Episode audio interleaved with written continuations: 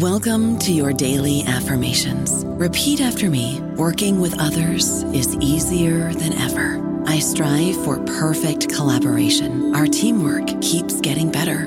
Yeah, affirmations are great, but Monday.com can really get you the teamwork you desire. Work together easily and share files, updates, data, and just about anything you want all in one platform. Affirm yes to start or tap the banner to go to Monday.com. Across America, BP supports more than 275,000 jobs to keep energy flowing. Jobs like updating turbines at one of our Indiana wind farms and producing more oil and gas with fewer operational emissions in the Gulf of Mexico. It's and, not or. See what doing both means for energy nationwide at bp.com slash investing in America.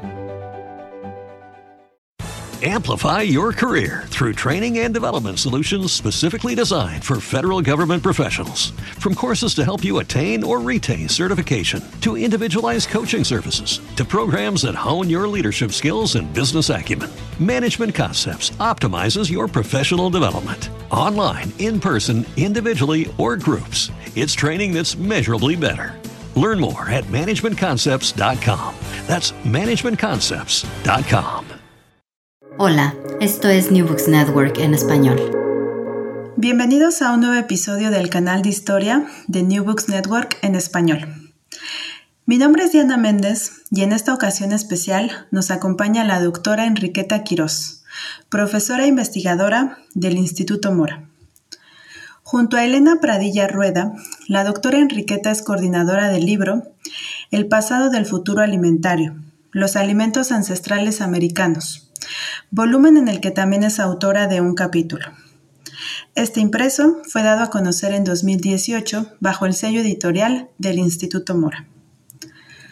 La obra colectiva reunió a 36 investigadores, quienes abordaron alrededor de 50 alimentos, entre ellos el maíz, la quinoa, la chía, la papa, la espirulina, el venado cola blanca, los chapulines y el aguacate. Los escritos que componen este libro corroboran la profundidad histórica de miles de años de los alimentos estudiados y, a la luz de estos hallazgos, se proponen incidir en el debate en torno a las implicaciones de la pérdida de diversidad de especies y el curso actual de la producción agrícola industrial dirigida a la promoción de monocultivos. Las investigaciones de esta pieza editorial configuran una mirada interdisciplinaria a la alimentación y constituyen una invitación para hacer del acto de comer un ejercicio razonado, comunitario y saludable, alejado de la devastación de los suelos y la extinción de especies. Bienvenida, doctora. Muchas gracias, Diana. Es un gran placer estar contigo y con tu audiencia. Agradezco la oportunidad de tenerla como invitada en este espacio para conversar sobre un tema que nos interpela a todos de forma directa, nuestra cotidiana alimentación. Para dar inicio a esta entrevista, permítanos conocer su trayectoria profesional. Cuéntenos sobre su formación, su labor investigativa y cómo fue que el tema de la alimentación ganó su atención. Claro, Diana. Mira, en, primer lugar, te cuento que yo estudié la licenciatura en Historia en la Universidad de Chile y luego eh, de allá me vine a hacer la maestría y el doctorado en el Colegio de México. Mm, Voy a partir por el gusto del tema de la alimentación o cómo fue surgiendo. Mira, yo creo que en general los historiadores eh, trabajamos temas que tienen que ver con nuestras propias experiencias de vida. Entonces, eh, el tema de la alimentación fue algo que creo que me acompañó eh, en gran medida desde, pues, desde mi juventud, diría yo. te explico. Viví y padecí la dictadura de Pinochet y que muchas veces se relaciona con represión. Pero hay algo que no se dice, generalmente no se dice, y que nosotros fuimos un experimento de los Chicago Boys. Y en Chile se padeció cesantía, se padeció carestía y se padeció hambre. ¿sí? Entonces, por eso te digo que me acompañó gran parte de mi juventud ese proceso fue la época de las ollas comunes, ¿sí? y también fue la época en la que yo misma colaboré en comedores infantiles alimentando niños. Entonces eso a mí siempre me, marcó mucho.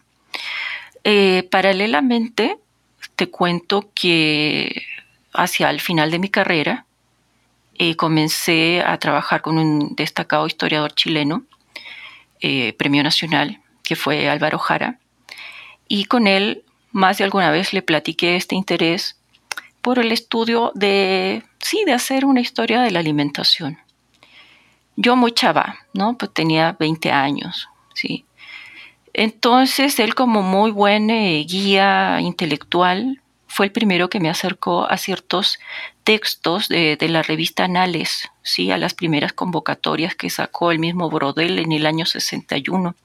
Bueno, Jara había estudiado en la École de París, entonces él me acercó por primera vez a, ciertos textos sobre el tema de la alimentación. Yo estaba muy alejada de todas maneras en ese momento de hacer algo. Em, fue posterior, muy posteriormente cuando porque yo trabajé cuatro años con Jara, fue mucho tiempo, para una persona joven, digamos. Em, ya en México, claro, me vine a hacer el doctorado y eh, con Asadourian, Carlos eh, Sempa Asadourian, él me orientó en el, tema este de la alimentación porque se puede abordar desde muchos ángulos, ¿no? Y él me fue orientando más que nada al tema del mercado, al mercado y a esta relación con los hinterlands de las ciudades.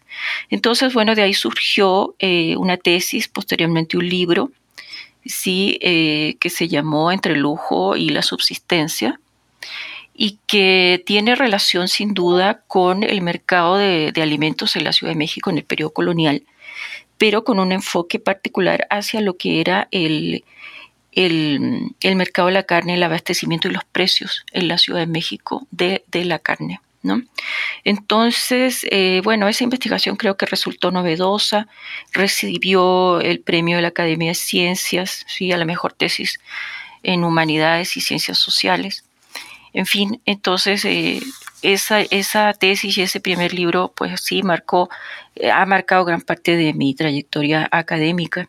De ahí surgieron otros, otros textos, sin duda, muy satisfactorios, capítulos de libros y artículos, y que podría mencionar el el, capítulo de, que está en Vida Cotidiana de Pilar Gonzalvo, que es del mercado a la cocina, que ha sido creo que bastante leído, y el otro más reciente, que es Comer en la Nueva España, que se publicó en una revista colombiana, Historia y Memoria de la Universidad Politécnica de Colombia.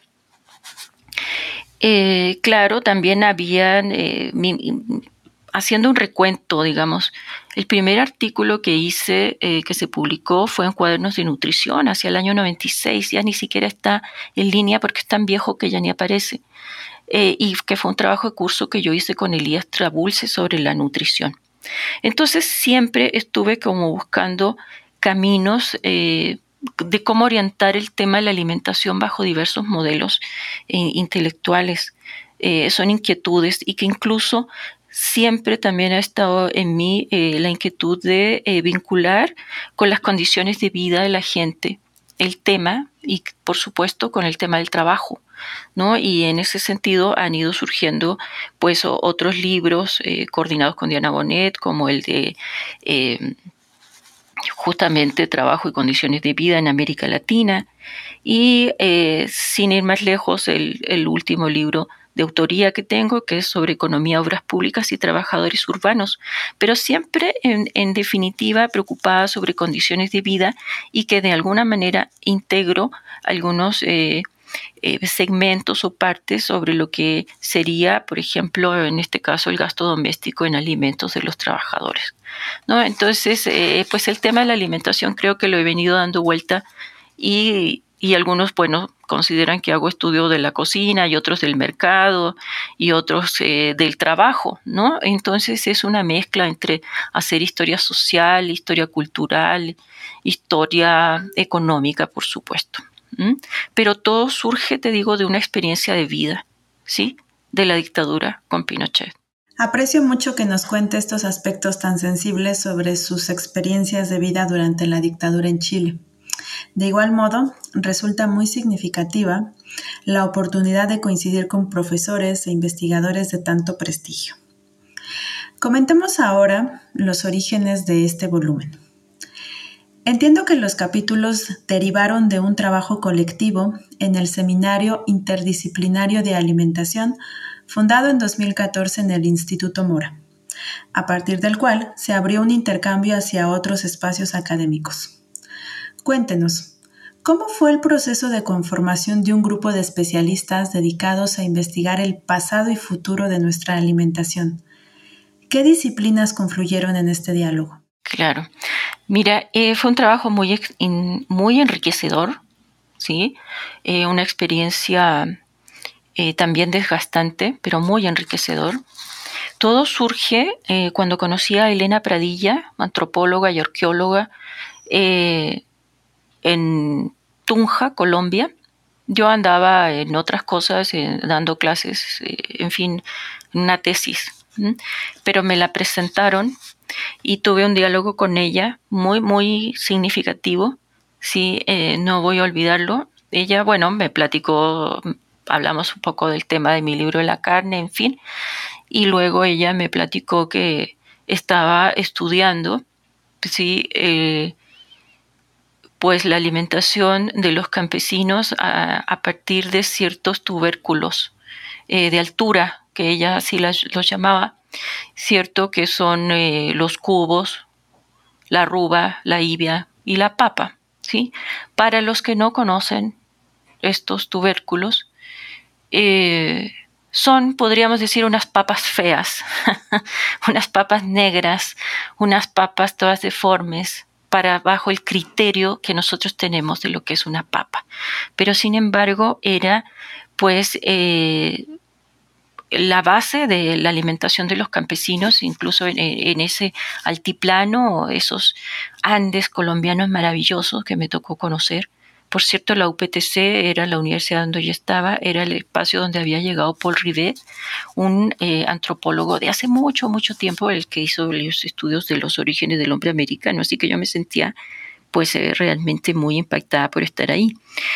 Eh, en fin, y por supuesto por el trabajo que estaba haciendo Elena, ¿no? Me mostró sus papas y todo eso. Y yo eh, inmediatamente empecé a relacionar, ¿no? Yo dije, qué maravilla, eh, este, este estudio que está haciendo esta antropóloga ahí, eh, muy, muy olvidada y muy escondida en esos Andes colombianos. Y pensé que esto se podía hacer a nivel de todos los alimentos que eh, originarios de nuestro continente y que en realidad nosotros desconocemos y que incluso despreciamos porque pareciera que no son alimentos, pero que sin embargo han sido el sustento por cientos de años de muchos, eh, pues de nuestros ancestros y, e incluso de los campesinos actuales y que nosotros eh, ignoramos completamente y no respetamos. Así surge el tema entonces de hacer este estudio de los alimentos ancestrales. Ahora, em, ¿cómo conformar el grupo que hiciera este tipo de estudio? Eso fue muy complejo porque em, definitivamente tenía que ser un grupo interdisciplinario. Es decir, eh, había que buscar gente que estuviera estudiando, por ejemplo, em, pues eh, lo que se comía en pues los, en los Andes del Sur, por ejemplo, la quinoa, o la misma papa en el, en el Perú, o acá en México, quienes estudiaban el amaranto, o, cosas, eh, o quienes estudiaban eh, la chía, en fin, ¿no? Entonces, realmente fue casi un trabajo de, de hormiga, diría yo, porque era buscar en, en, quienes lo hacían, ¿no? Y fue contactarse, porque no es que la gente tampoco llegara así, sino que fue empezar a contactarlos. Y, y bueno, eh, en general, muchos de los investigadores finalmente eran ingenieros, agrónomos. Entonces, eh, ellos sí tenían un particular interés, sí, una sensibilidad por ciertos eh, productos que de hecho están en, el propio libro, ¿no? Desde frutos eh, del trópico, de otros tubérculos, sí, que se consumen en Tabasco, por ejemplo, en México. en fin, pero eran ingenieros agrónomos. hubo también, por supuesto, historiadores, eh, entre ellos me incluyo yo, y, y de México, de Michoacán, ¿sí? Em, y otros grupos, por ejemplo, aquellos que estudiaban insectos eran muy poquitos, incluso tuvimos que llegar con algunos chefs que habían hecho trabajo de campo. Eh, y que sabían mucho sobre el la entomofagia, ¿no? que es el consumo de, de insectos. Entonces, eh, pero había sido un trabajo muy personal, a veces algunos lo habían hecho por propio gusto, eh, por inquietud personal, en fin, no sé, éramos un grupo extraño, te diría yo. Entonces éramos gente entre ingenieros, biólogos, historiadores, por supuesto antropólogos y arqueólogos, en que está ahí la propia Elena eh, Pradilla. y y en fin, eh, nos reunimos. Fue muy difícil también trabajar juntos. Eh, empezamos con el seminario, pero incluso en nuestras conversaciones iniciales llegamos a, entender que lo que teníamos que hacer era eh, hacer un trabajo interdisciplinar. Entonces el trabajo interdisciplinar nos llevó a a incluso tomar un, clases de qué era la interdisciplina, con un sociólogo, también me acuerdo que trabajó con nosotros eh, y que nos, lo, lo, que más recuerdo es que el trabajo interdisciplinar nos dijo que nos iba a cambiar la vida y que nunca más íbamos a volver a ser los mismos. Entonces, eh, creo que sí que, que marca, marca esa, esa experiencia. ¿no? Em, en fin, entonces, eh, ¿cómo nos pusimos de acuerdo para trabajar? Pues en definitiva fue eh, bajo seis puntos que teníamos que abordar todos, ¿cierto? Que era, bueno, cómo caracterizar al alimento que estábamos haciendo, eh, cuestiones también del presente que teníamos que agregar, siempre iniciar desde el presente y con efectos, preocupaciones por la la, agricultura que estaba, que estaba pasando en ella a partir de lo que había sucedido con la revolución industrial, incluso con los efectos en el cambio climático, etc. Eran cosas que todos teníamos que tratar de alguna manera. También hablar de cómo se producían esos alimentos que estábamos estudiando. Sí, y por supuesto la trayectoria histórica, eh, del alimento, el valor nutrimental del alimento. O sea, eran muchos temas, creo yo. Fue demasiado ambicioso porque además era un, era un, texto que se pretendía que fuera de divulgación. ¿no? Pero una divulgación no solo eh, atractiva, sino que eh, de mucho contenido, ¿no? de cuestiones que acercaran a la gente que leyera desde, desde el presente al pasado un recorrido diacrónico impresionante con datos eh, del valor de los alimentos y de las costumbres, incluso incluyendo recetas.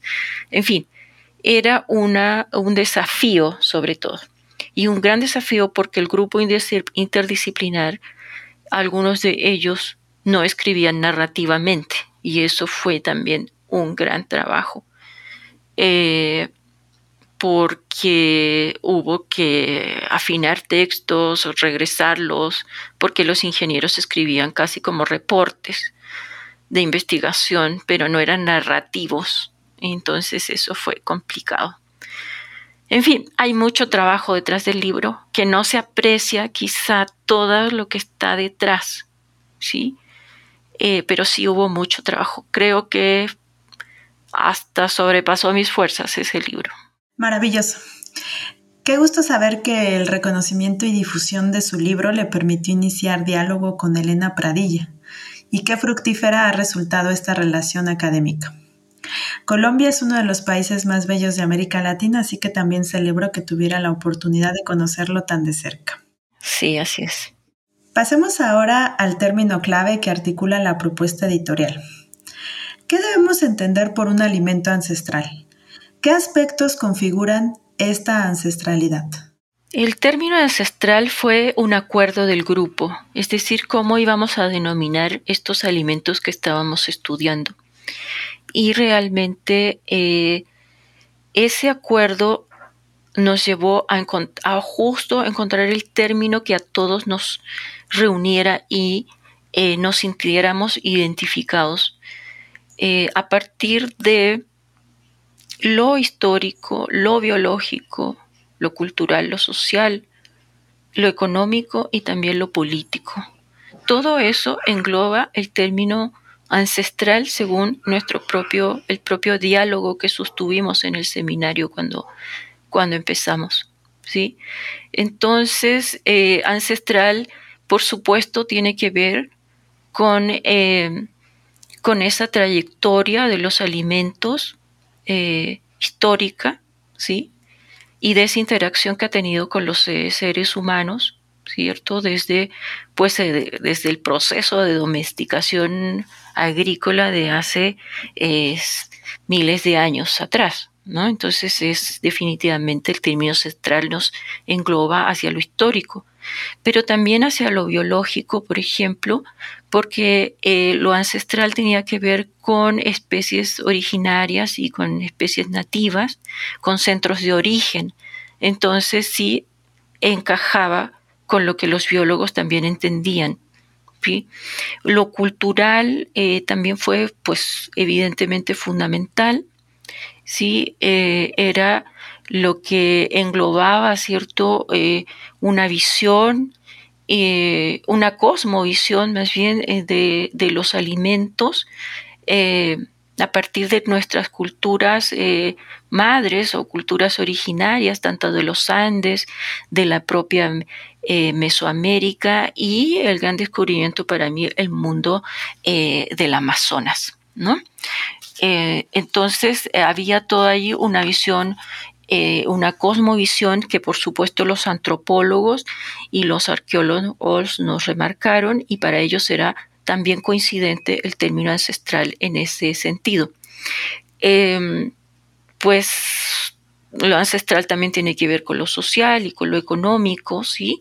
Eh, había economistas, por supuesto, eh, en el grupo, como el mismo Alfredo Pureco, ¿sí? Que conocemos en el Instituto Mora.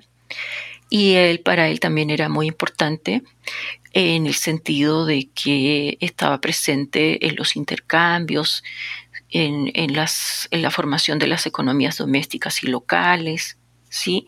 y de la producción, ¿sí? de la producción que se había llevado a cabo también con estos alimentos, ¿no? Eh, justamente con el caso del maíz.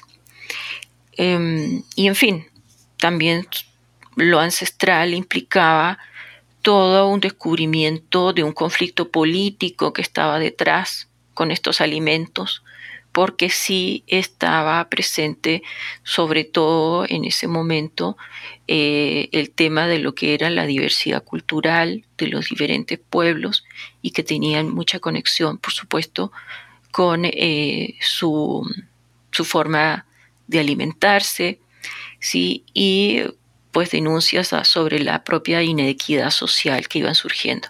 Entonces, bueno, el término ancestral para nosotros significaba todo esto, significaba lo histórico, lo biológico, lo cultural, lo social, lo económico y lo político.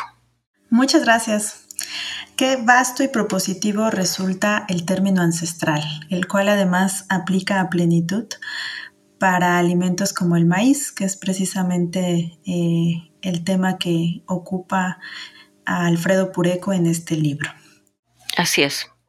Al principio de la entrevista señalaba que el debate en torno a las pautas que rigen nuestra alimentación es un tema de interés general, pues todos nos encontramos inmersos en las lógicas productivistas que definen nuestro acceso a cierta cantidad y diversidad de alimentos.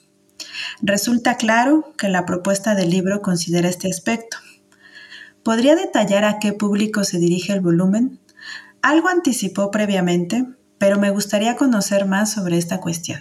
Claro, el público que nosotros estábamos pensando era pues un público, el gran público, ¿sí? No es el público de especialistas, porque en definitiva eh, los textos que se escribieron no son para especialistas, no llegamos a, eh, a, cuestiones tan sofisticadas, ¿sí?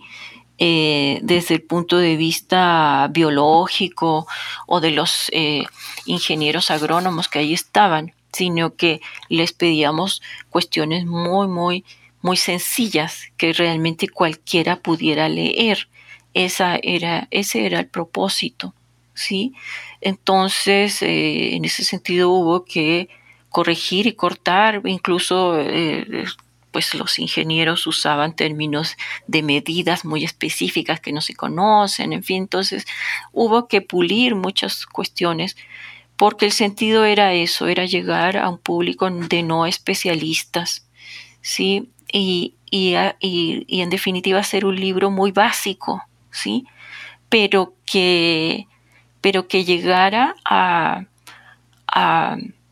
realmente poder identificar de manera sencilla diversos alimentos ancestrales eh, de nuestro continente.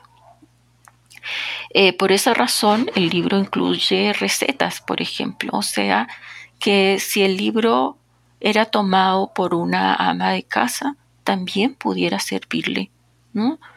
O eh, para aquel que quería identificar ciertas zonas productivas, también sirviera. En fin, era realmente, es realmente un libro eh, que tenía muchas ambiciones en ese sentido, pero por supuesto aún eh, pues nos falta eh, realizar y llegar a, un, a, una difusión mayor de la, de la misma obra. ¿no? Entonces, bueno, nuestra idea fundamental era esa y la idea era eh, poder asentar lo que era la diversificación en nuestra alimentación. Es muy triste que hoy en día, por ejemplo, eh, nosotros solo conozcamos marcas de alimentos y no los alimentos y su propia diversidad. Sabemos que el mismo maíz es muy diverso, de hermosos colores diferentes, ¿sí?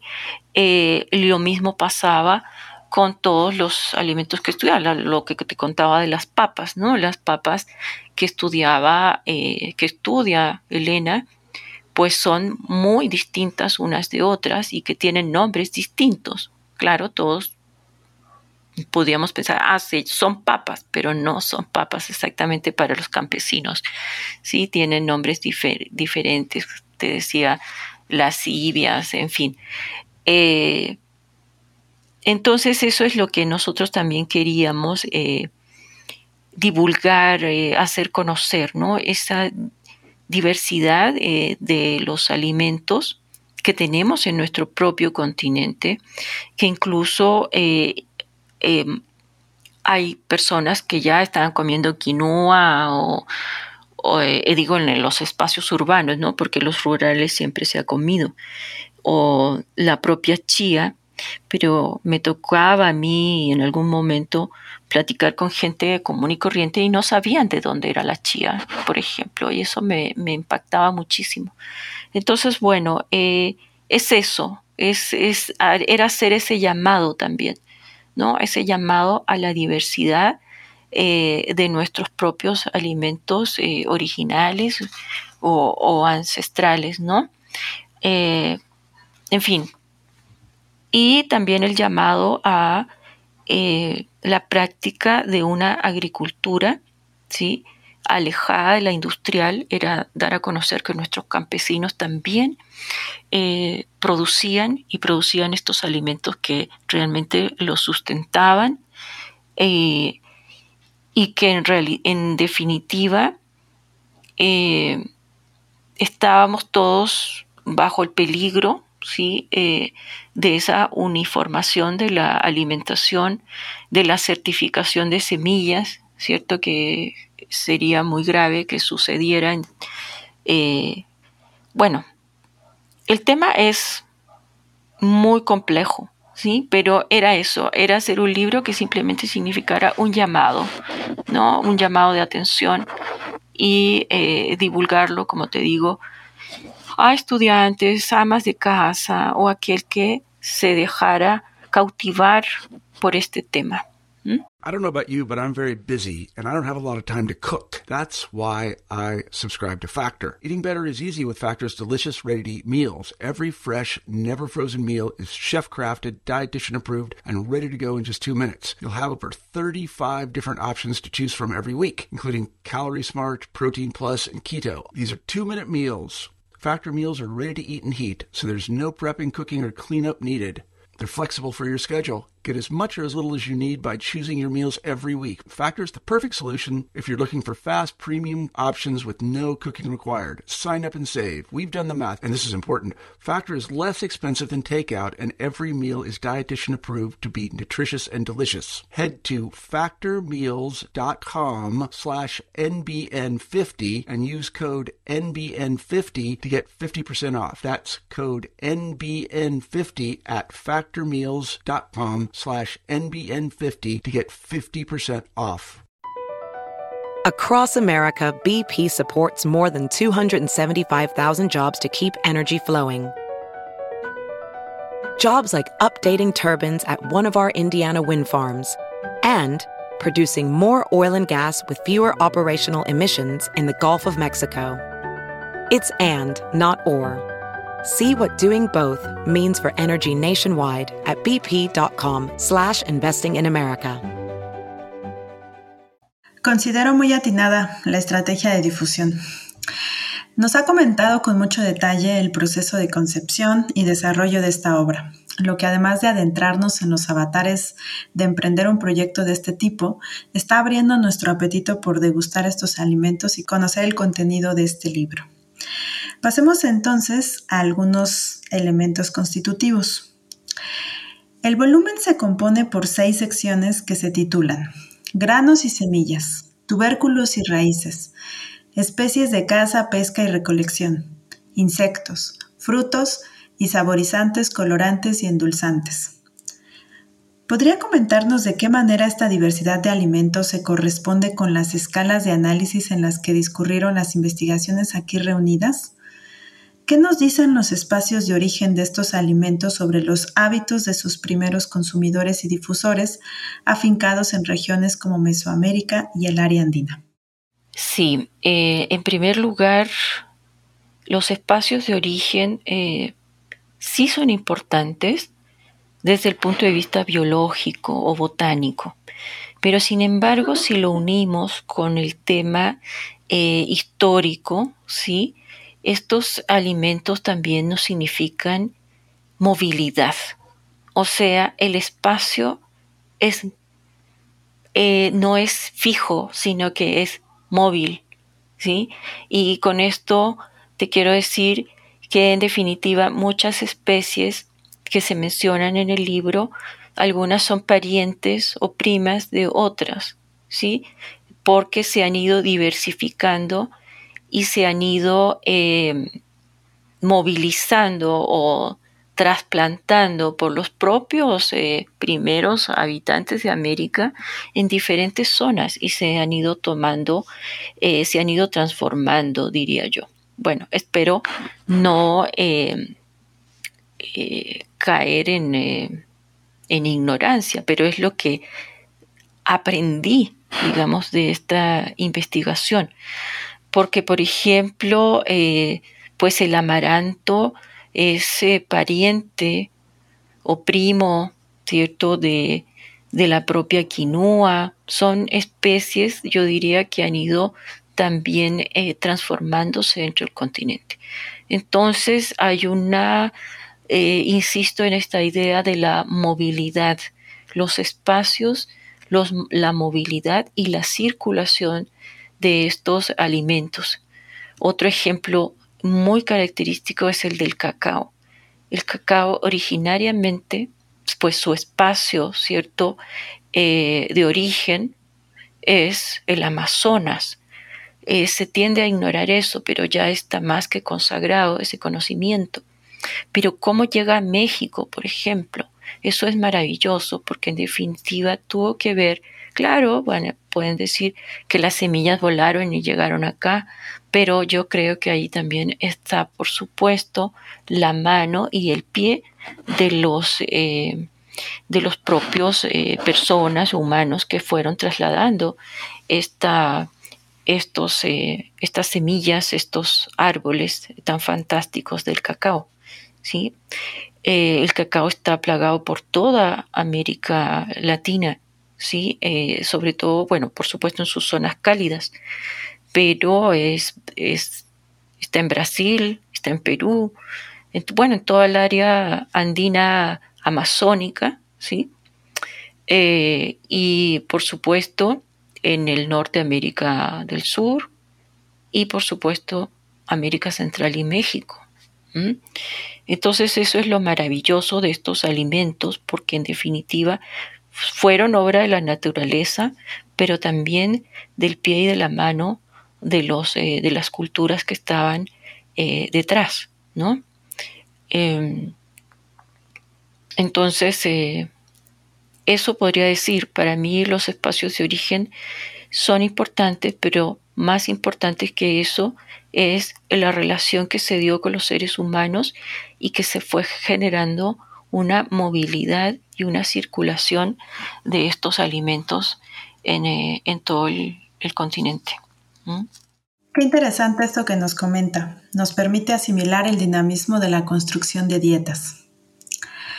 Pasemos ahora a su contribución individual, titulada El retorno de la chía, una manipulación o una verdad ancestral. ¿Podría explicarnos qué es la chía y por qué la eligió entre una vasta lista de alimentos? Sí, la chía es una planta, una planta herbácea, así lo, distinguen los, los botánicos, es un tipo de salvia, ¿sí?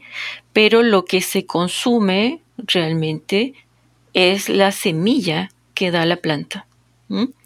Y esta esta semillita, digamos, eh, fue consumida por eh, los pueblos mesoamericanos con mucha eh, volúmenes incluso de, de de consumo de esta semilla en, la propia eh, ciudad de, México, Tenochtitlan, por ejemplo.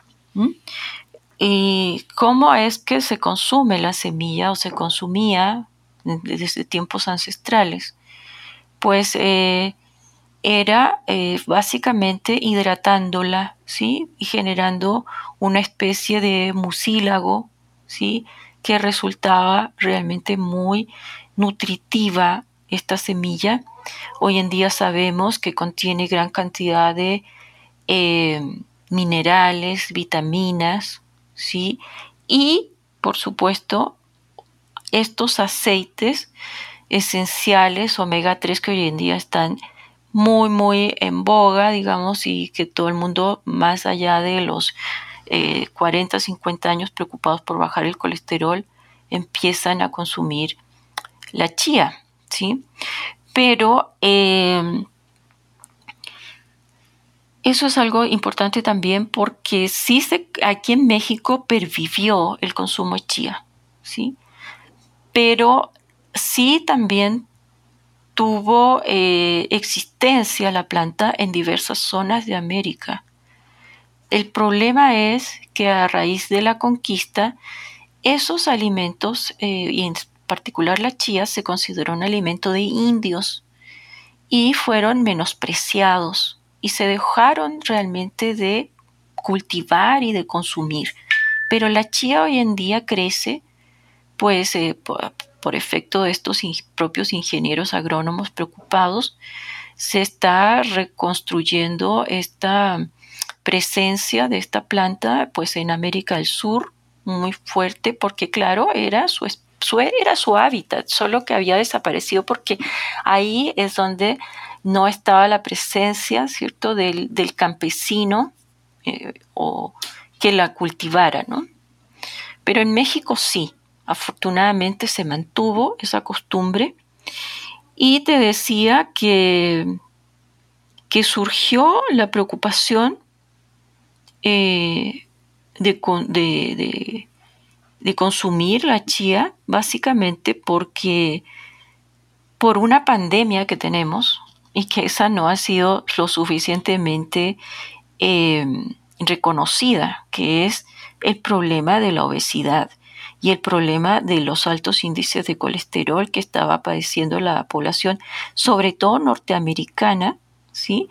hacia los años 70. Entonces, fueron muchos también estudiosos, investigadores norteamericanos que empiezan a buscar esta, bueno, alguna solución al problema del colesterol y descubren los aceites omega 3 y resulta que se encontraban en esta pequeña semillita eh, que era parte de, eh, pues estaba muy presente todavía en el consumo en México, ¿sí? y de ahí se va adoptando. Eh, ¿Por qué yo la tomo como estudio?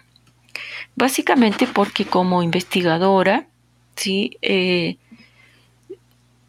hay un libro ahí que yo todavía debo, que es sobre las, el estudio de los, de los alimentos que entraban, de todos los alimentos que entraban por la, por la aduana de la Ciudad de México en el siglo XVIII. Entonces yo dispongo de esos libros y como consumidora de chía, eh, pues me pareció curiosísimo que en el siglo XVIII apareciera la chía mencionada. Pero, eh, bueno, volúmenes de chía, en fin, ahí están. Pero como historiadora también me di cuenta que en ese siglo XVIII eh, nuevo hispano, la chía se utilizaba básicamente como barniz, ¿sí? Porque claro, era un mercado que ya se había constituido básicamente bajo el criterio eh, eh, utilitarista de los eh, españoles, ¿sí? que buscaban que, para qué servía. Por supuesto, los españoles no estaban preocupados del colesterol, pero sí estaban preocupados del aceite y del barniz que podía producir esta planta. ¿no? Entonces, para mí fue conectar el presente, ¿sí? el agua de chía, que hoy en día se consume en México, eh, pues en, en, eh, espacios populares, en fin, la bebida refrescante de limón con chía, en fin, era algo que estaba presente y que por supuesto yo conocí acá y que había esa, esa separación del presente con ese pasado que me tocaba como historiadora revisar el libro del siglo XVIII y encontrar la chía utilizada como barniz. ¿no? Entonces, ¿qué es lo que había pasado? Eso también había que explicarlo. Eh, entonces, en ese proceso entré yo para, y por eso elegí la chía, ¿sí? Simplemente eh, a partir de, te digo, de otra vez una experiencia de vida, de beberla, comerla y eh, encontrarla en documentos del 18 con otra función. Magnífico. Qué interesante historia es la de la chía. Una de las preparaciones en las que más disfruto consumirla es precisamente en el agua de limón, y no tenía idea de que fuera utilizable a manera de barniz. La lectura de su escrito me hizo reflexionar sobre una contradicción de nuestro tiempo. Contamos con acceso muy inmediato a una vasta cantidad de información a través del Internet y otros medios, pero desconocemos el pasado de nuestra alimentación al punto de que nos encontramos en una trama de redescubrimiento de alimentos que han permanecido en los campos y en el mercado regional por larga data. Ese es el caso de la chía, un alimento que en la última década ha ganado fama a través del redescubrimiento de sus propiedades nutricionales y su oferta en el mercado de la nutracética, es decir, de aquel destinado a la venta de alimentos curativos o milagrosos. Por un lado, persisten extensos conglomerados de alimentos que no nutren, como la comida chatarra, y por el otro, existen segmentos de consumo que apelan a los alimentos ancestrales como la panacea de la nutrición. Existen además consumos diferenciados, pues en América Latina el acceso a alimentos ancestrales se limita en favor de su exportación hacia países como Estados Unidos. ¿Qué procesos posibilitaron que arribáramos a este escenario? Bueno, la, lamentablemente considero que la alimentación se ha transformado también en un negocio. Entonces, eh, eso nos ha llevado a lucrar con eh, una diversidad de eh, alimentos, ¿sí? Y incluso a generar todo un marketing en torno a ellos. Sin embargo, no era, no es nuestro propósito, tampoco era un tema de desarrollar el estudio de los alimentos ancestrales porque estaban de moda sino que al contrario, era que en definitiva la gente eh, se reencontrara con sus propias raíces. Entonces, eh, te diré que efectivamente pues se ha llegado a una manipulación también de estos alimentos eh, y que curiosamente los, los redescubrieron, o más bien los descubrieron, eh, ahora, bueno, desde fines del siglo XX, eh, los países del primer mundo. ¿sí? Me, me tocó incluso ver una película hace un tiempo sobre una bailarina de ballet, que claro, se trataba de otra cosa, ¿no? Pero la bailarina de ballet consumía chía, ¿no? O sea, yo me fijé en eso, porque en definitiva era una sueca, entonces, eh, porque se descubrió, supongo yo, que era todo un régimen alimentario, que eh, se descubrió el potencial que podía tener este alimento, ¿sí? Para atletas incluso, ¿no? En este caso, la bailarina de ballet.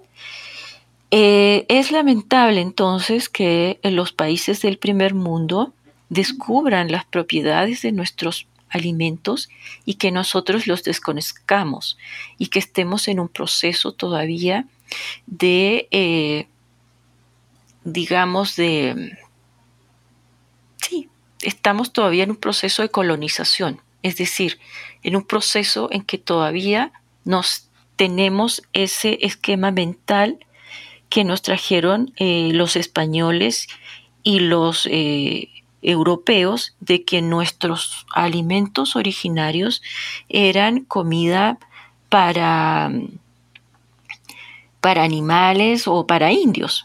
¿no? Entonces todos nos sentíamos como alejados de aquello y que, quién va a comer pues la chía o quién va a comer eh, quinoa.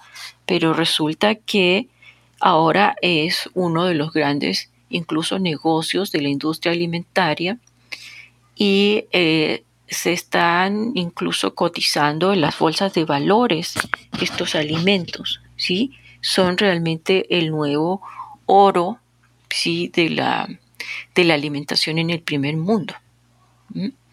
Entonces, finalmente los que están lucrando con esto son eh, personas, ¿sí? Que no son específicamente de nuestro continente, ¿sí? Hay una serie incluso de industrias, bueno, de fabricación y de procesación de estos, de, estos alimentos que son eh, extranjeros, ¿sí? Y por eso mismo hay gente que piensa, que pensaba, o espero que pensaba, ¿no? Que estos alimentos son, pues, quién sabe de dónde, porque ni siquiera se preguntan de dónde son, pero que no son de, de México o que no son de Argentina o que no son de Chile, por ejemplo, ¿sí? porque los ven envasados por industrias, por ejemplo, norteamericanas, ¿no?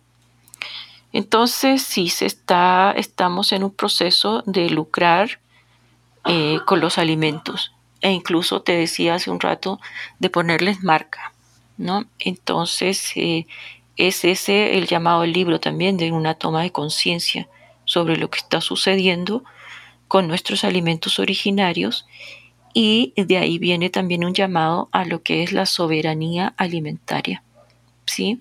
De poder rescatar y descolonizarnos para poder rescatar alimentos que habían sido desde siempre despreciados.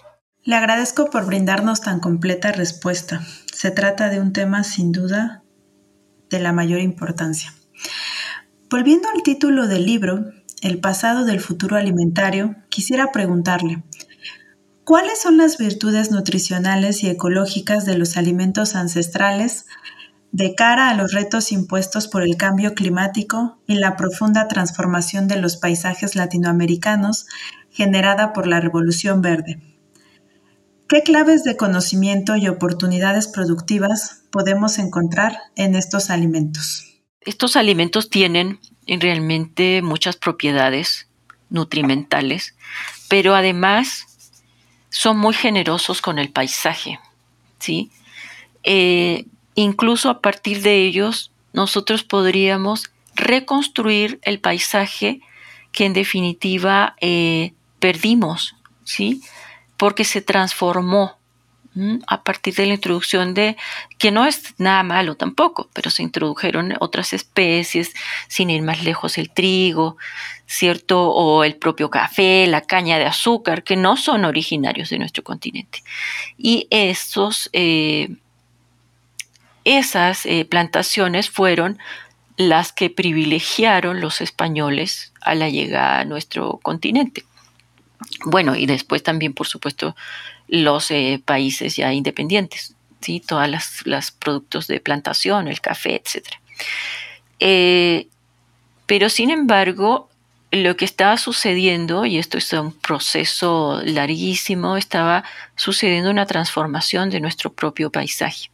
Entonces los alimentos ancestrales eh, considero que tienen esa virtud, que nos podrían llevar a reconstruir un paisaje que perdimos y que en estos momentos sabemos que es, es muy significativo porque eh, pues nuestra eh, biomasa o nuestro propio aire, etcétera, depende, cierto, de cuidar nuestros espacios nuestro, nuestra tierra, nuestro planeta.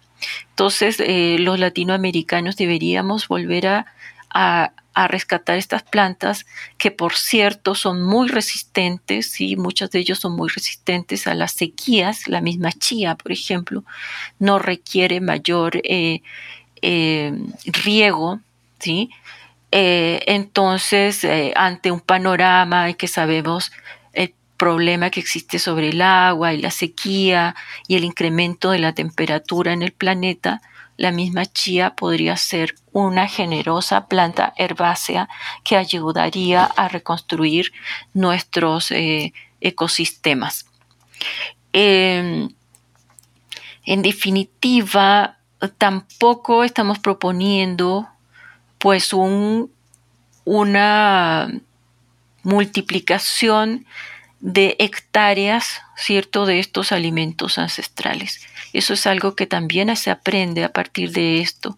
Es el fomento de los policultivos, ¿sí? Volver a ese sistema de producción agraria que practicaban nuestros pueblos originarios, ¿sí? Sin ir más lejos, el caso de la milpa, la milpa para muchos es la producción de maíz, eso es absolutamente erróneo. La milpa incluye la producción de una serie de alimentos, ¿sí? Eh, pues la calabaza, el frijol, eh, juntos ¿sí? en la tierra y ahí también en las primeras milpas estaba la chía es maravilloso.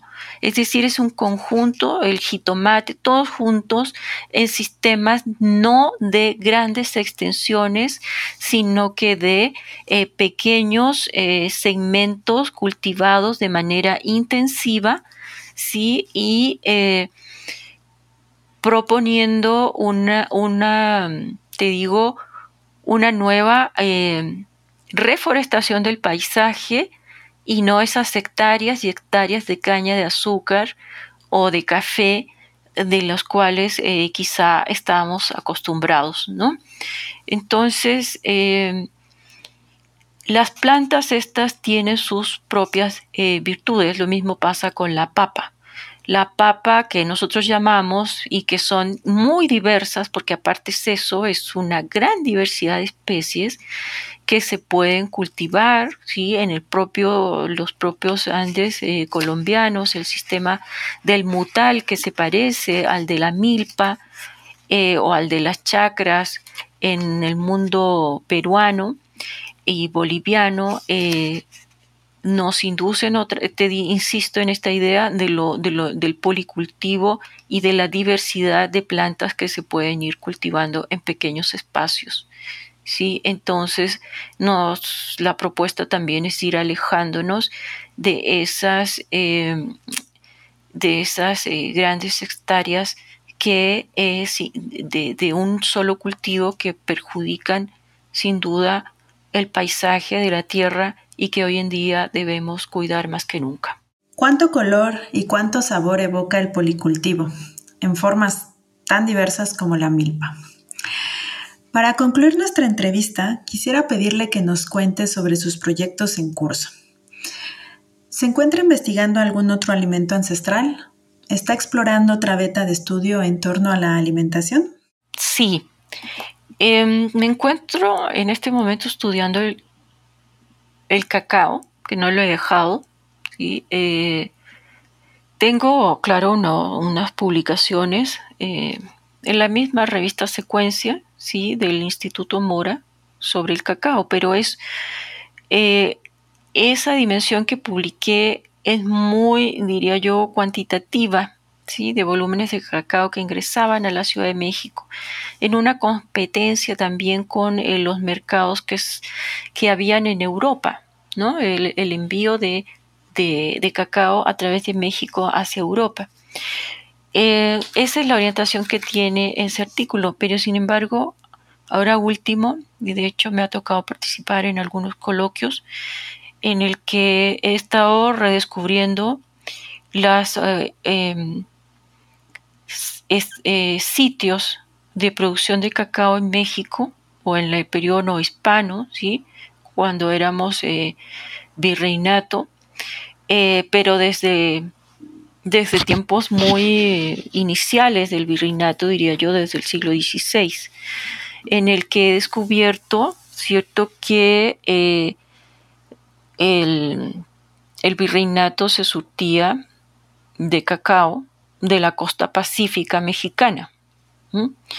Es decir, estoy hablando de bueno, de Oaxaca, pero también de zonas eh, eh, más eh, al norte, ¿sí?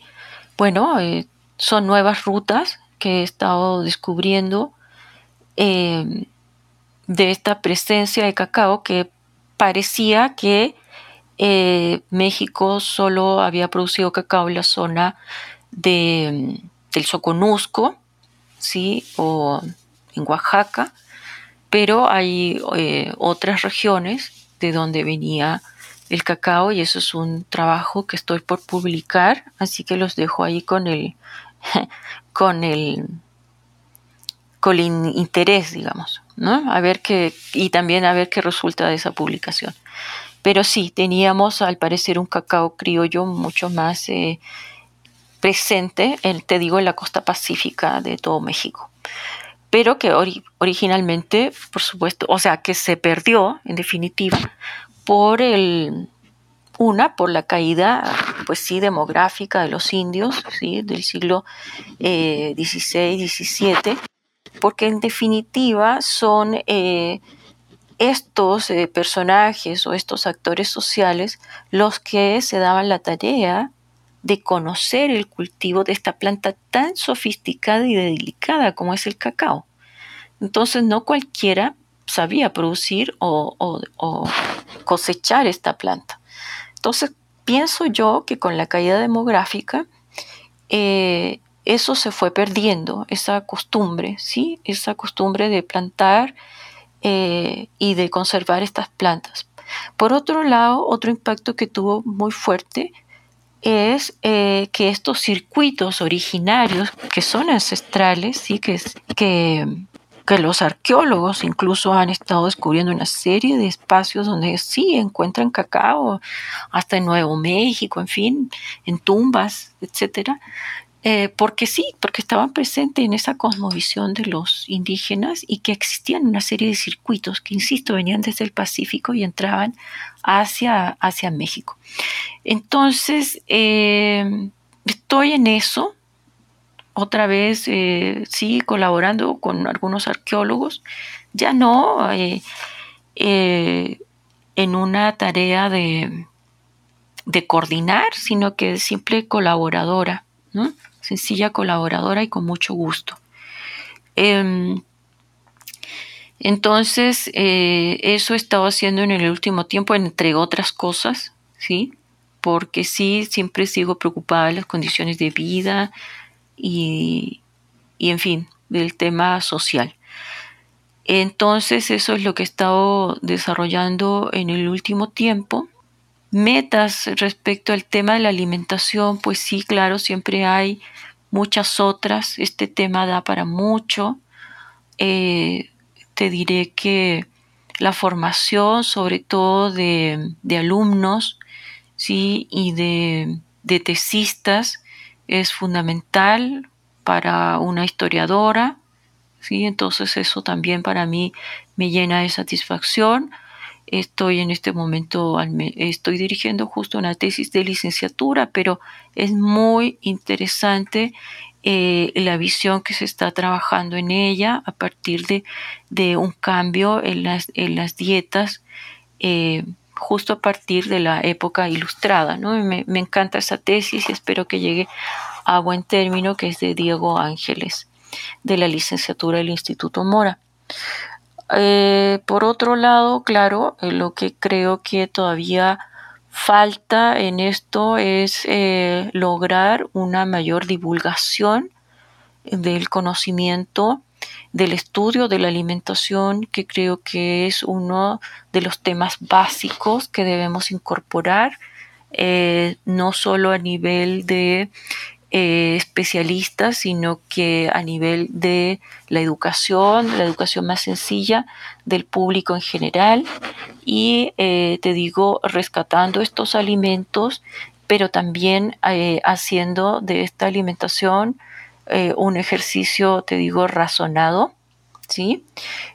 saber lo que comemos, al menos saber lo que nos llevamos a la boca y además eh, un ejercicio comunitario, es decir, no olvidarnos que los alimentos eh, siempre fueron eh, de esa cosmovisión de nuestros pueblos originarios, son alimentos sagrados, ¿sí? el mismo cacao, en el sentido que nos reuníamos y convivíamos en comunidad.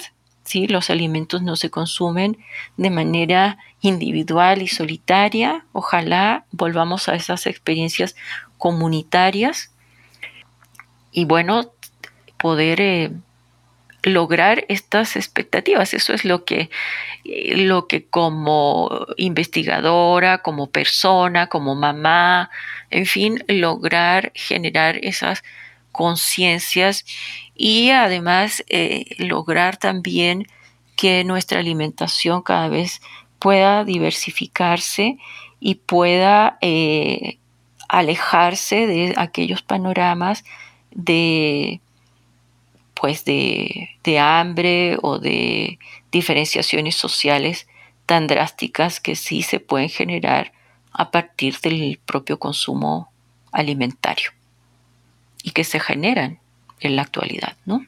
Gracias, doctora Enriqueta. He disfrutado muchísimo de esta charla y me quedo con ganas de saber más sobre el cacao. Tengo la certeza de que sus proyectos seguirán legando valiosos elementos para enriquecer el debate en torno al futuro de nuestra alimentación, la construcción de dietas más resilientes a nivel socioambiental y ricas en nutrimentos para nuestros cuerpos y mentes. A quienes nos escuchan, les agradezco su atención y hasta la próxima. Muchas gracias, Diana. Y los invito a todos a poder acceder al libro, se encuentra en las librerías del Instituto Mora, en la librería del Instituto Mora, y me encantaría que el propio Instituto Mora pudiera ponerlo también en algunos espacios de, eh, de las librerías del Fondo de Cultura. ¿Sí? Eh, está también la venta en línea en la página del instituto. Así que esta es una invitación eh, con mucho gusto y esperanza. Gracias por escuchar New Books Network en español. Amplify your career through training and development solutions specifically designed for federal government professionals. From courses to help you attain or retain certification, to individualized coaching services, to programs that hone your leadership skills and business acumen, Management Concepts optimizes your professional development. Online, in person, individually, or groups, it's training that's measurably better.